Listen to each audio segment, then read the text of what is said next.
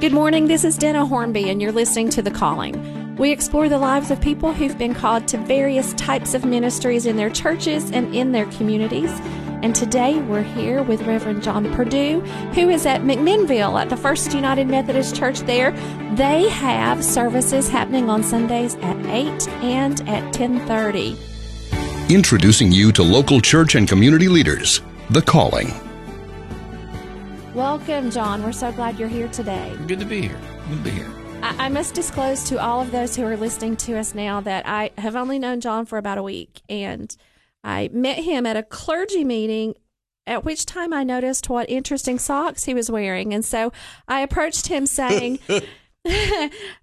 You have an interesting sock game. I must know you. And uh, What socks was I wearing? Do you remember? uh, that's with the, when you had made a contribution to a, oh, right, right, right. a, Okay. and a, a cause, and they had sent you the socks. But um, John is known for his sock game, and so I find that interesting that you find fun in socks. so I I have Darth Vader socks on right now. May the force be with you, John, Well, thank you. And also with you. like a good pastor. Yeah, yeah. There's Star Wars liturgy for you. I have um, two peach baskets. They're not like full bushel baskets, they're like two thirds bushels. I have two of those full of socks, a drawer of socks, about three bags of socks. People bring me socks. My family sends me socks. Anytime they see people, people who are close to me, when they see weird socks, think of me and send them to me. I think that is so cool because life is what you make it. You've got to make it fun. Yeah. Do you have a favorite pair of socks? Hmm. I had this pair of like ankle socks that had the, had a sun on them. They were my favorite for a while, but I wore them out, so they're gone. Um, I retired them and put them in the fire. They've been retired. them. Um, a favorite pair of socks. It's I, hard to I like I like a I like my first thing in the morning. I wake up, I pick out socks. That's like it's the first decision of the day, Okay. and then after that, everything else flows from that. You know, just watching you sort of agonize over that question, it leads me to believe that asking you to choose your favorite pair of socks would be somewhat like asking you to choose your favorite child. It might be easier. Well, um, we're so interested in you, John, and who you are and where you're from. So I mistakenly introduced him to folks here at the radio station this morning as John Pardue, and he let me know that his name is Purdue. And you have an interesting link with that name. Tell us a little bit about that. so the the guy that um, gave the money that after which they renamed Purdue University, uh, his name is John Lee Purdue, and um, we're distant distant relatives. I have um, cousins who went there went to Purdue on the Purdue scholarship, but but I'm just like wasn't quite close enough related to, to make it in. Oh man. But um, there's a, a guy named Richard Leperdue who moved to Charleston in the 1650s, and he bought some land. And when he bought the land, they you know recorded the deeds. And on Ancestry.com, you can find these deeds. And the the very first couple, he signed Richard Leperdue, and then but but the last couple of them, he signed Richard Lee Purdue. And so um, that's you know that's who we are. That's a, that's my that's, my where you family. come from. Yeah. What about your family growing up? Where did you grow up? I grew up in Lexington, Kentucky. I was raised in I was born in Georgetown, Kentucky, but we moved to Lexington when I was five, and I lived in Lexington from then until I actually went to University of Kentucky, graduated from UK, and so um, uh, and I lived so close to the university that after my freshman year, I moved back to my parents' house, lived with my parents after that, and it was quicker for me to get on my bike at my house and get to the center of campus than it was to get from the freshman dorms to the center of campus. No. So it was right. It was right. I mean, it didn't feel like downtown. Uh, the little neighborhood I grew up in is called Southland, um, but it's now like it's like it's now it's considered an inner suburb. okay. So I mean, it's just right there. Like in my parents' house, there's a um, professor on the left hand side. Um, there used to be a professor like caddy corner. Uh, the guy that lived right across the street wasn't part of the university. The guy that lived sort of across the street um, was uh, he was a, like he wasn't a professor, but he was on he was part of the staff at the university. The next guy, the next house up, the guy that lived up there when I was a little little kid, he owned the gay bar downtown by All UK, right, cool. and then the people right next to us were also professors. So that's like that was the neighborhood. You were in a college town, no joke. Yeah, and right in the right in the right in the little area where professors wanted to live because it was close enough to be, Yeah. you know, they were really close to work.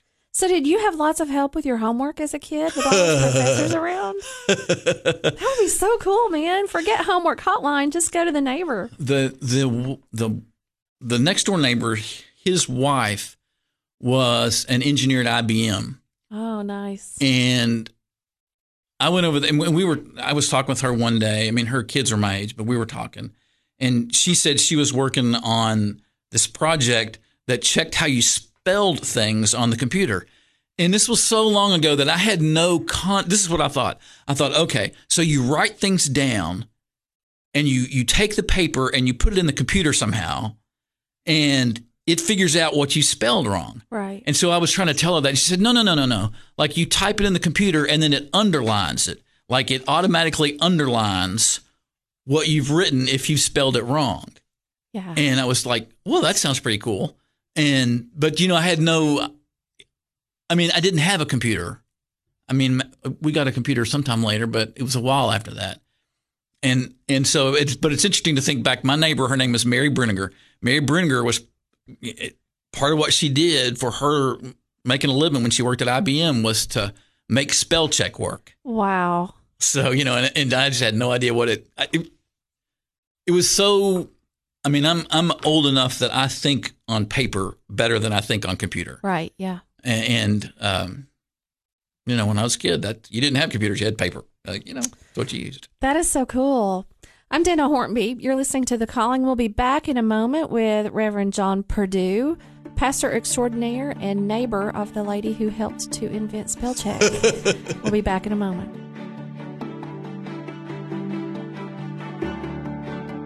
Hi, we're back with The Calling. I'm Denna Hornby.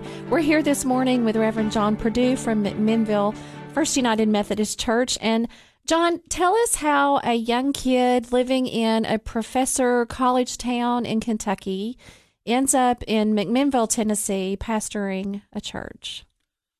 Well, it's kind of it's a long story. We have like six minutes, right? So that's going to be We have a little time, not a lot of time. It's going to be it's going to be short. Um, so I was uh, I, I went to a church called Rosemont Baptist Church in Lexington.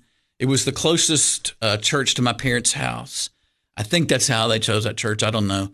It was a wonderful church, lovely church, um, and um, one of the interesting things about it was that um, of the so there was about 30 kids in the youth group at any one time. And so in the six years that I was in youth group, that meant that there was about 120 kids total in the youth group. And since there's something like one out of every 115 Christians is a minister.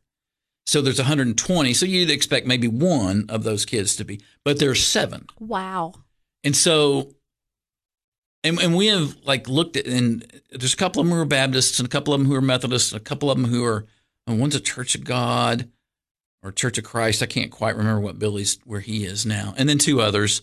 Um, and like we can't figure out what it really was about that church, but there was obviously something going on in the life of that church that you, know, made a large percentage, a very large, an insanely large percentage of the kids in that youth group interested in that and to pursue that. And um, I think I think five of us are still in Christian ministry. I'm not sure about two others. That's great. Can you identify what it was?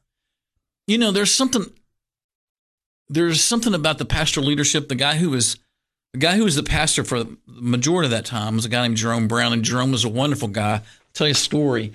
Um, we were at church camp, and like so, and he was like the camp pastor. So there's like 500 kids at the church camp, and what the camp pastor would do is really just kind of stand up and say the beginning prayer, and then the college kids who actually ran the camp took over. But you know, it's kind of an honorary position. So anyway, Jerome is that, and every year we would go to church camp, and Jerome would bring a little like um, like an army chest, and and he would have blankets in it and tape and staple guns, and we would staple up those army blankets over the windows, and we would put tape over it, and we'd sit up all night long and play cards. Oh, how fun! And we would we just had a blast doing that, and we we mostly stayed awake during the worship services, you know, mostly. Mostly. But but a lot of it was just hanging out with Jerome. And so one one night we were sitting there playing cards and just, you know, goofing around, but we were making too much noise.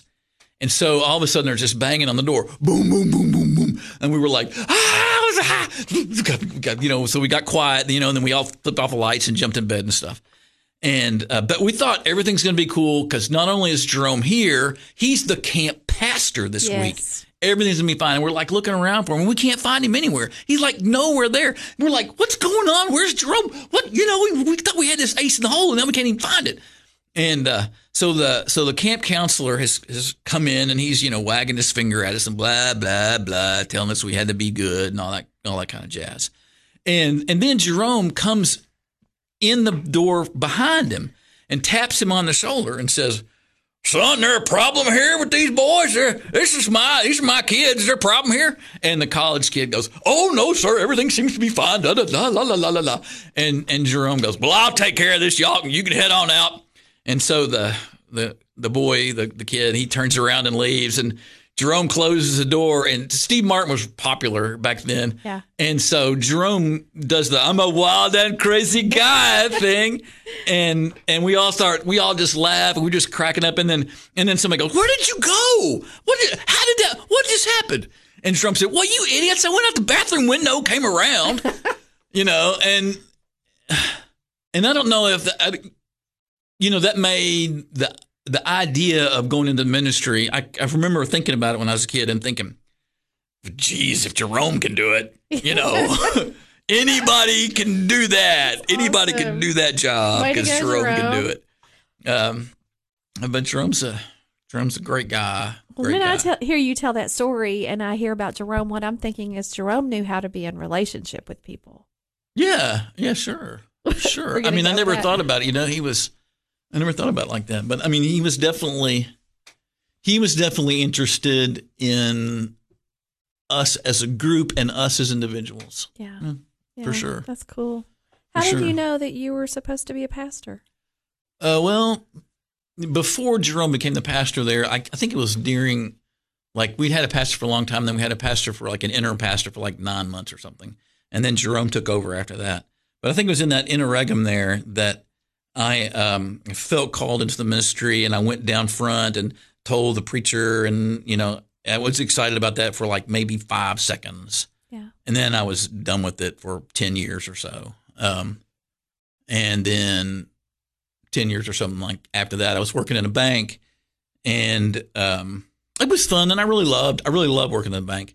And um, I was doing an MBA and working on all that kind of stuff. And then I felt God saying to me, you know, being a banker's fine. It's perfectly fine. It's perfectly good, but it's not what I have for you Wow. and um uh and so you know i'm like it took me two or three years to transition from the banking thing to well the bank transferred me from louisville or from lexington to louisville and i i did seminary i did my seminary work in louisville and Okay. at the end of my seminary experience the uh, i went to southern baptist seminary in louisville Okay. at the end of that, the placement officer came to me. This placement officer called me and said, "I need to know where to send your resume." And I was like, uh, "That's probably a good question." Yeah. And um, and I well, so I knew enough about Rosemont. I had learned enough in seminary that the church I grew up in was an abnormal Southern Baptist church. Um, they while just just after I think while I was in college, maybe after I was in youth group, they elected a woman as a deacon, and it just like wasn't a big deal whatsoever at that church because to be a deacon at that church, the way you got to be a deacon was you were an engineer at IBM. oh. That's really how it worked, you All know. right. And so this lady came along, and she was an engineer at IBM, and she wanted to be a deacon, and and um, you know, it was like, oh, okay, and I mean, it just wasn't a big deal at the church at all, but it was a bigger deal in southern in Kentucky Baptist life than it was at our church, and it, and when I got to seminary, uh, the very the before my first day of seminary classes, I was buying books, and I came out of the uh, bookstore, and there was a bunch of guys in a in a you know kind of a ring, and we, I came up and started talking with them. We are all talking together, and and um, they were all introducing themselves and saying like, you know, I'm Billy Bob, and I'm at such and such a church, and um, and I said, well, and I didn't, I wasn't at a church, and I said, well, my name's John Purdue, and I grew up at Rosemont Baptist Church, and they all stopped and looked at me, and I'm like, uh, and one of these guys said, uh, that's uh, that's a mighty liberal church, isn't it? And I said, liberal? Are you kidding? My mom's the only Democrat in the whole church, which I thought was funny. Yeah. But they didn't. They didn't think it was funny, and and I, I didn't understand how far out of the mainstream of Southern Baptist life as a whole Rosemont was. And Kentucky is like a more liberal Southern. Ba- if you're a Southern Baptist in Kentucky, you're more likely to be liberal than if you're a Southern Baptist in Tennessee. Right. I mean, at least by Southern Baptist standards. Um, but I was like, I don't really want to be on the edge of my denomination. I want to be more towards the middle of it. So I went to the library, made a list of 33 denominations and non denominational groups, cut it to 11, cut it to three. And the three were United Methodist, Episcopal, and Evangelical Free. And uh, there's a whole lot more Episcopal churches and E-Frees and a whole lot more Methodist churches and Episcopal churches. And so the law of averages came into effect. And I, I took a job at a Methodist church as a youth pastor for a couple of years, uh, well, three and a half years. And um, I just I've been super happy in a Methodist church ever you know ever since. Awesome. That's great. And now you're at McMinnville. Yes, ma'am. How Yes, long have you been there? I've been there for one month. One month. That's awesome. so if you want to see the new pastor in town and hear a, a new and exciting sermon, go to McMinnville First United Methodist Sundays eight or ten thirty. That'll work. Excellent. We're going to take a short break. You're listening to The Calling. I'm Denna Hornby. We'll be back in a moment.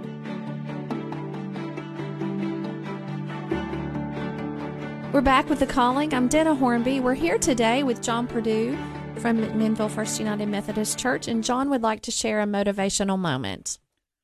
So um, I'm a cyclist. I ride one of those little skinny tired bicycles around. I have been doing it for a, a really long time. I broke my broke. I hurt my knee a couple years ago, like 15 years ago. And my doctor, as I got better, said, "Okay, well, I don't want you to run anymore. What I want you to do, at least initially, I want you to walk some and then ride a bike some." And I started riding the bike some, and I like I've never gotten over it. I just it's what I do. It's it's it's what I do. And anyway, so the other day I was riding and I was going down this road called Old Well Road, and it's like this three mile road or so, and it's kind of a cut through. Uh, and and I was going down the road, and, and there was a storm approaching, and the clouds were black in the you know, and then they were coming towards me, and I knew that they were going to catch me. It just was going to happen, and um, finally did. And there, I was I was worried about electricity, but there weren't there weren't any light, there wasn't any thunder, wasn't any lightning, and but then the rain just started pouring. It was just pouring rain, and I've been riding long enough to know that if if there's lightning, you need to get out of the lightning, you know, get out of the way. But if there's not, it's better just to ride on because all you're going to do is get soaked anyway. You might as well get soaked as you travel. You know, there's no reason to stop really. Uh, but it does make you feel kind of like an idiot because you're riding along on your bike in the rain, which is kind of you know strange and and a little bit dangerous. Um, so I was riding down down this road, and I, it's got a really hilly. It's a really hilly little road, which makes it dangerous because cars pop over the top of the hill. They can't see you coming. You can't see them. You know that's so. I was a little a little nervous. Um, and as I was going along, this you know big old dually pulled right past me, and I was like, "That's not always good because you know sometimes people pick up trucks are a little less amenable than you might think they would be." But this guy, uh, so I, and he he slowed down in the middle of the road, and I was like riding past him, and then I realized that he had he'd rolled his window down, and he was kind of waving at me, and I realized he was like gonna help me out there. And I thought, well, that's so sweet. And, and he, he made the okay sign at me and he kind of raised his eyebrows so that I knew that, you know, what was going on. And, and, and I gave him the okay sign back, like I'm okay. And, and, uh, and he kind of waved and he, he drove on and, and I thought that was, that was awful nice. And then like 30 seconds later, this lady in an, I think it, like it I don't know, some kind of sedan. I thought it might have been Oldsmobile. I'm no good with cars whatsoever. But anyway, the lady in this in this in this car pulls up and does the exact same thing, and, and I was like, "That is so sweet." I mean, you like most of the time people just fly by you, and you know you just don't really have any interaction with people. But in the space of two minutes on a not too busy, not too empty road in the middle of the pouring rain, uh, two people stopped, went out of their way to help a, a total stranger, and and it just it just warmed my heart, and I just thought that's just that is just that's just wonderful, and so I would um, I would encourage anyone here who's listening to me to find little times and little places where you live out the gospel, where you do good things for other people with no expectation of return and, and and maybe they'll be like me and you know you kind of offer and they say no i'm you know i'm okay. Um, but maybe it'll it'll be a time when you really give them something that they that they need. Um, many years ago i have a little practice of when somebody asks me for money i'll say well i don't you know i'll buy you so i'll buy you dinner. And most of the time people are just like they just like no i'm, I'm out of here no thanks. But every once in a while people will, you know, when you offer to do something good for them, they will like, oh, that would be great. And and I was down in Memphis one time and bought this. Uh, you know, some guy asked me for money, and I said, well, let's go in a restaurant here. I'll buy you dinner. And and he sat there and he ate and he ate and he ate and he ate and he ate and he ate and and I was like, he was like, fantastic moment, just just because. Uh, just because I was trying to be a good neighbor and and I think a lot of times the gospel comes down to super simple things like somebody asks or you see somebody who's in need, you do what you can do. Thank you, John. Well, I'm Denna Hornby. You're listening to The Calling. We'll be back after a short break.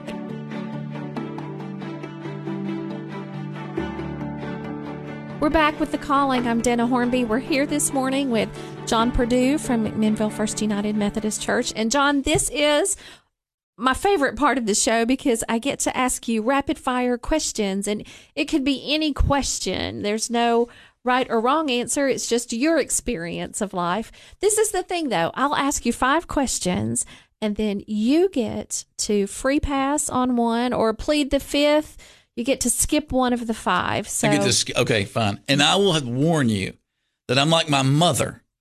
I answer slowly. My father answers fast, or he did. Okay. Boom, boom, boom. You know. Yeah. And my brother's like my father. Boom, boom, boom, boom, boom, boom, boom. Okay. Um, but I'm a slow answer. So you know, if, I, am slow, you know. So you may contemplate. If I'm slow, just say Joanne. Joanne. That, that's okay, mom, that's your mother's name, Joanne. Very nice. Okay. so we'll start with this one because um, it's incriminating. So, um, if you were arrested for a crime, Right. what would your family say that crime had been? I'm going to go with grand larceny. Grand larceny, Grand. Yeah, not and prob- petty theft. pro- grand oh no, not. I mean, you know, there's no reason to be petty about it. Well, what would you take? Oh, a large amount of money. Okay, from where? A large amount. Um, a government or a or a corporation or I mean, we're talking white collar crime yeah. here. Okay. Yeah. Like uh, there was, I think it's an Eddie Murphy movie where he stole a half cent, or maybe it was Richard Pryor, where he stole a half cent off. Like like he worked for a big corporation and he was in the payroll department and how people would people would get paid twenty seven and a half you know thousand dollars and twenty seven and a half cents. He figured out how to steal the half cent. Yes. You know, Yes. that that's me right there. That's what I would get arrested What for. would Something you do with like all that. the money? What I do with it?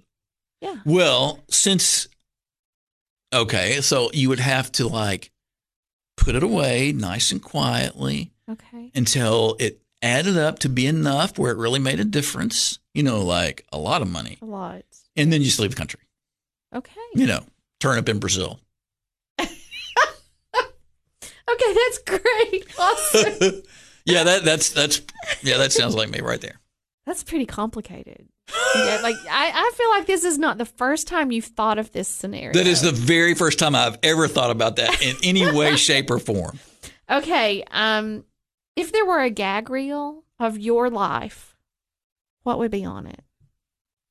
Let me say this the most beautiful and wonderful part of my life has been my wife, Rebecca. Oh, And uh, any somewhere besides around her okay. because I love that.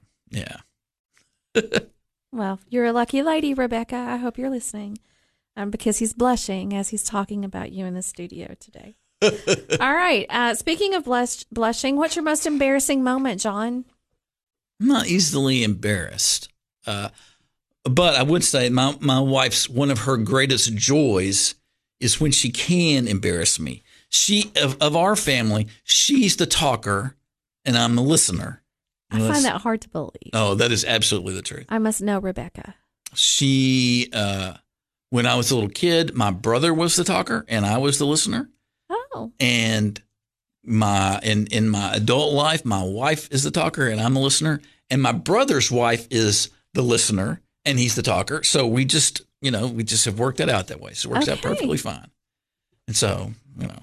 All right. but so so most of the time when i'm embarrassed it's because rebecca has ratcheted up her level of attempts. To- i mean she's been in we've been married 35 years. We've been date, we dated for a year before that. We've been together 36 years. She has been trying to embarrass me for 36 years. And so i know every button that she's going to try to push but every once in a while every once in a while she gets you. every once in a while yeah Hey, kudos to you, Rebecca. Good job. okay, so John, if you had a favorite superhero, who would that be? Now you have Darth Vader on your socks. i love darth but he's not really a superhero He's not a superhero. I was thinking more of maybe his okay nemesis. Okay, okay, okay. So this is it's. Can we go with non with a fictional character that's not a superhero? Absolutely. Okay. I have to say, I deeply identify with, and I seem to have some psychic co- connection that I do not understand with Severus Snape. Oh Severus Snape is a good guy, though. People think he's a bad guy. He's not. Yeah, yeah. He's he's great. I love I love I love Snape. Severus Snape. I like so I like Darth. Yeah. You know, I, I had I don't know. There's like I've got a little bobblehead of Severus on my on my uh, chest of drawers at home. I totally get that. Severus Snape is a hero always. Well, there you go. Always. There you go. Yes. Exactly. Okay, last question, John. What's on your playlist? I listen to Spotify. Can I say Spotify? Yeah, Yeah, listen to Spotify, and it goes back. Oh, and my Spotify account got um, somebody tapped into it from Algeria. So it has all this weird Algerian music in there now as a part of my playlist, which is like, uh, I don't understand this. And I mean, and you know, they figured out my password and all that kind of stuff. Right. We got, I mean, I got to figure it out, but there's still all this Algerian music on there, which is kind of weird. But let's see. But besides that, I listen to, uh, like the group I'm listening to now are the Decemberists Oh, okay. and I, I that's there on my playlist. I mean, you know, I grew up in the 70s and the 80s, so um, like Bruce Springsteen, Tom Petty, um, you know, those kind of people are back there. Uh, I I fell in love with Nirvana when they when they Yeah, came out, so I'm like, I'm, you know, I got a kind of that that layer of that right now. Um, I like to keep up to date. Yeah, very So- nice. Well, we'll ask our listeners to keep their radios tuned to Light Rock 95.9. Um, here at Cookeville's greatest light rock station, you get no Algerian music. in, so that's great. John, thank you so much for being on the show today. You've been absolutely delightful. And we want to encourage listeners if you are uh, looking for a new place to begin your journey, you are invited to McMinnville First United Methodist Church on Sundays um, at 8 and then again at 10.30. You're listening to The Calling. Each week, we'll introduce you to members of the community who have followed their call to serve. Denna Hornby, we'll see you next time.